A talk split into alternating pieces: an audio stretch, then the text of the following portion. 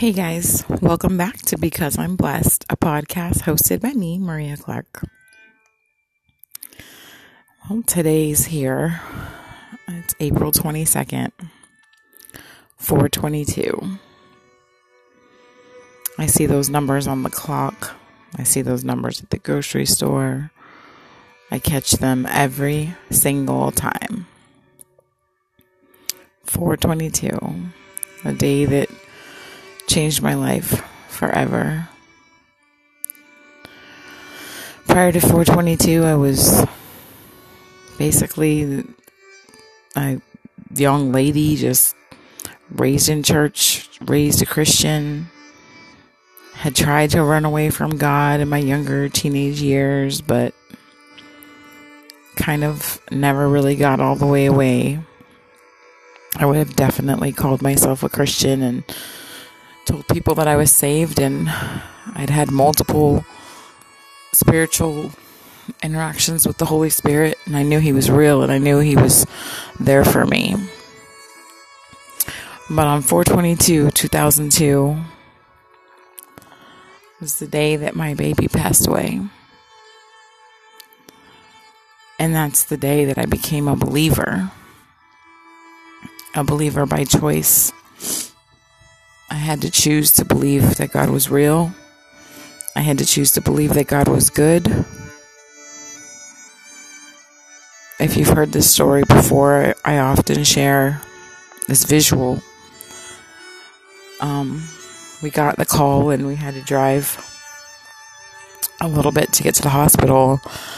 And I remember looking out the window and looking up to the heavens and being like, Are you kidding me, God? Are you seriously putting this in my story?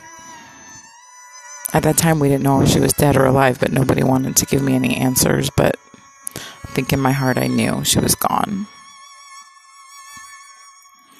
And I remember just being kind of like dumbfounded. And I remember the vision of the movie in my head where I would hear people talk about losing a child, and I would say, I mean, at this point, she was my fourth child. I had three other children. And I knew that when I would see a mom talk about losing her kids in any specific way, I would say, if I ever lost a child, I would die. I couldn't survive it.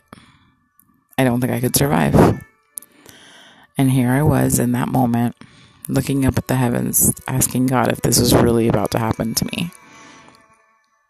And I don't know how you dialogue with God, but I remember feeling like He was looking at me, being like, okay, what are we going to do? The ball's in your court. You said you wouldn't be able to survive this if this happened. So, what do you want to do? Do you want me to come with you through this journey? Or do you want me to stand back? And I remember as I was feeling my flesh, bitterness, being mad at him, start to rise up. My breath, I started panting, my heart started racing, and I, I remember it got to the point where I couldn't breathe. And the thought of walking through that without him was started to suffocate me. And I just remember finding whatever breath I had left and uttering and whispering the words, I need you. And in that moment, an overwhelming peace washed over me, a peace that has carried me every day. And I remember turning and looking at Eddie, who was trying to drive the car with tears running down his face, and saying, like, I will serve God every day the rest of my life to make sure that I see her again. This will not make me turn my back on my faith. And in that moment of declaration of those words, changed my life forever. And I remember walking through the next few days of trying to pick out a casket for an infant and figuring out how to stay present for my other three children who were so young. Nico was old enough to understand what was going on. Nolena and Naya really weren't old enough to know. it changed me. It changed me as a mom. It changed me as a parent. How I parented them the rest of their lives, everything was different. Every milestone that they've had the last 18 years, a reminder of what I won't have with Nevaeh, a guilt that comes with thinking about her and loss on their birthdays.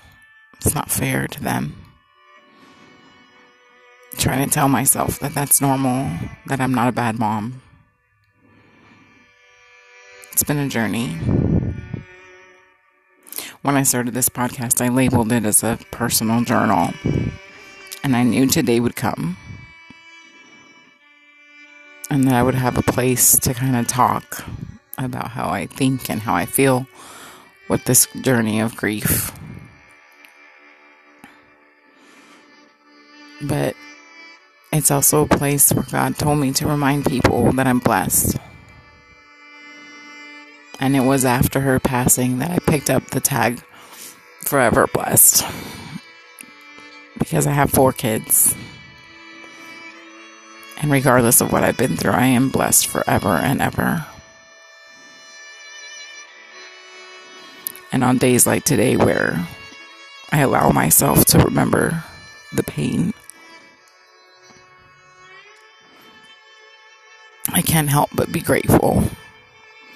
And the tears when I cry on this day, they're mixed with the pain and agony, yes, but they're so mixed with gratitude. Gratitude that I was raised to believe in a God that's real and that truly never has left me through this entire journey.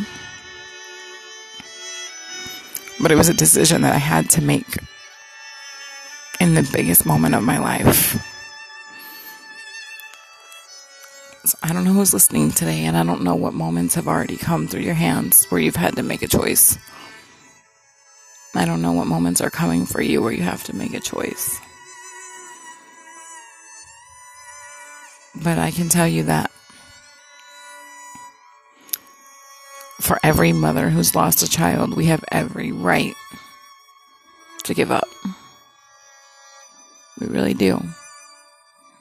It is an immeasurable pain, an immeasurable loss. Whether it's be a miscarriage, stillborn. I never experienced a miscarriage. I never experienced a stillborn birth. Nevaeh was almost three months old. But the loss of a child, no matter how old they are. I know there's other things that happen in the world, but I just don't know if there's anything quite like losing a a child. And I have every right to just nobody would have been mad at me if I locked myself away. Everybody would have understood. But I had to resolve, I had to make a choice that I would not let the enemy take what was given to me by God and use it to manipulate me, it being her death. He definitely had no rights to my child. People often ask, why would God take her baby? If he was a good God, why would he take her baby? And if you know me, I will never say that he took her with a negative view. I always say that he welcomed her home we have absolutely no idea when any of us will leave the earth. We are not guaranteed a lifetime with anyone. That's what I learned.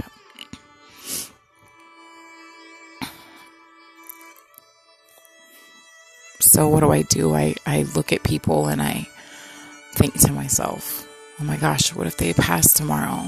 Do they know that I love them? I try to make sure that I love extravagantly. I try and make sure that I teach people to love extravagantly.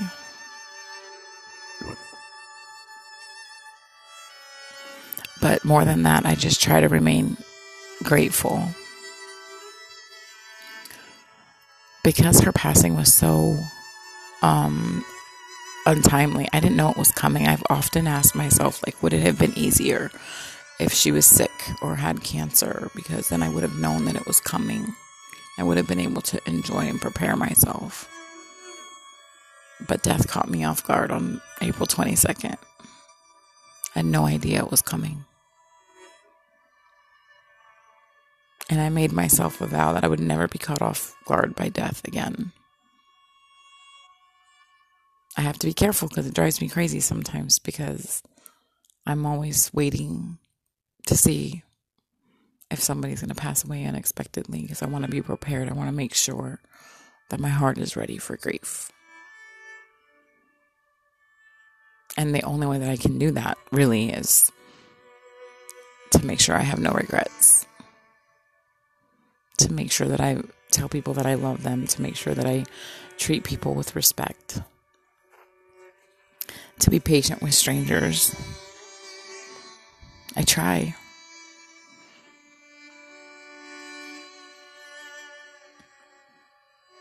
But the one thing that I know and that I will forever be grateful for Nevaeh's life and her short, short time that she was here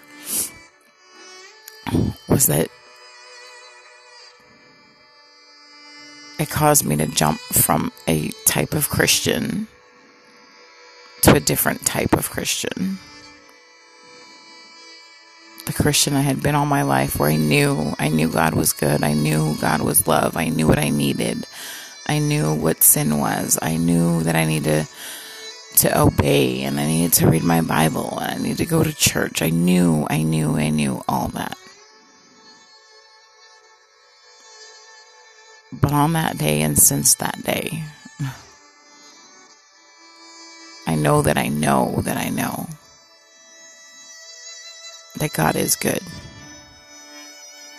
and that He is faithful and that when life happens, He refuses to abandon us. But I know that I know that we have to allow Him to carry us. We have to choose to make Him part of the process.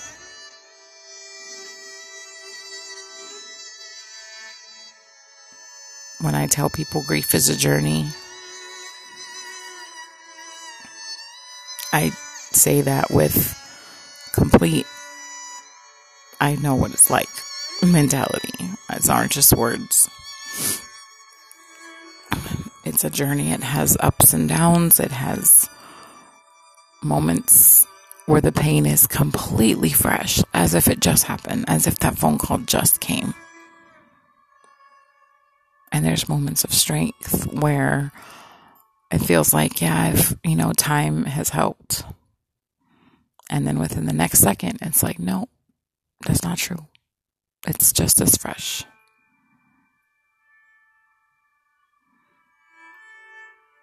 But what it does is it keeps me in a place of gratitude and humility because the love that supported me that day, the supernatural strength, and I say it was nothing. It was supernatural. It was nothing that anybody physically could do for me. There was nothing that anybody physically in the flesh in this world could do for me to help me that day. It was all supernatural. But let me tell you about the people. The people that showed up for me at that funeral. I remember looking out as they would get out of their car and I would be like, oh my gosh, look who came. People traveled from places people hadn't seen in years, came to support me at that funeral. And I can close my eyes right now. And I can see every single one of your faces if you're listening and you were there.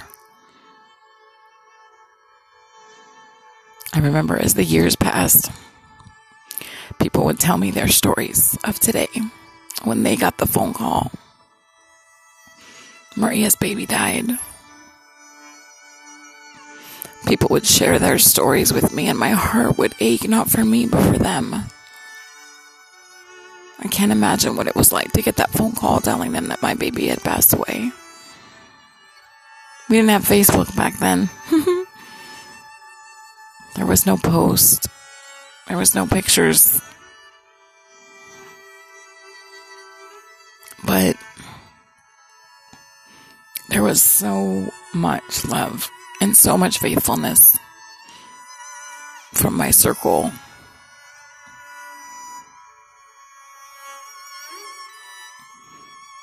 my circle has grown through the years. People that weren't there weren't there that day, but have heard this story. God has blessed me with some amazing people that have come into my life and check on me and think of me.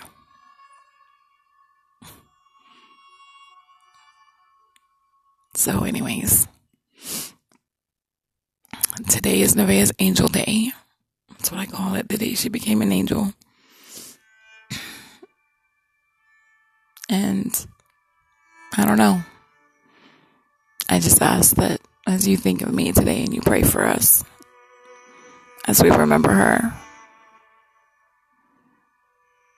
I pray that you find in your own circumstances a way to be blessed and a way to bless others. Because she's the reason that I'm even doing this. She's the reason that I'm even here. Her life and her death changed me forever. And I can honestly say that had I not walked through that, and if I wasn't walking through that still, I don't know.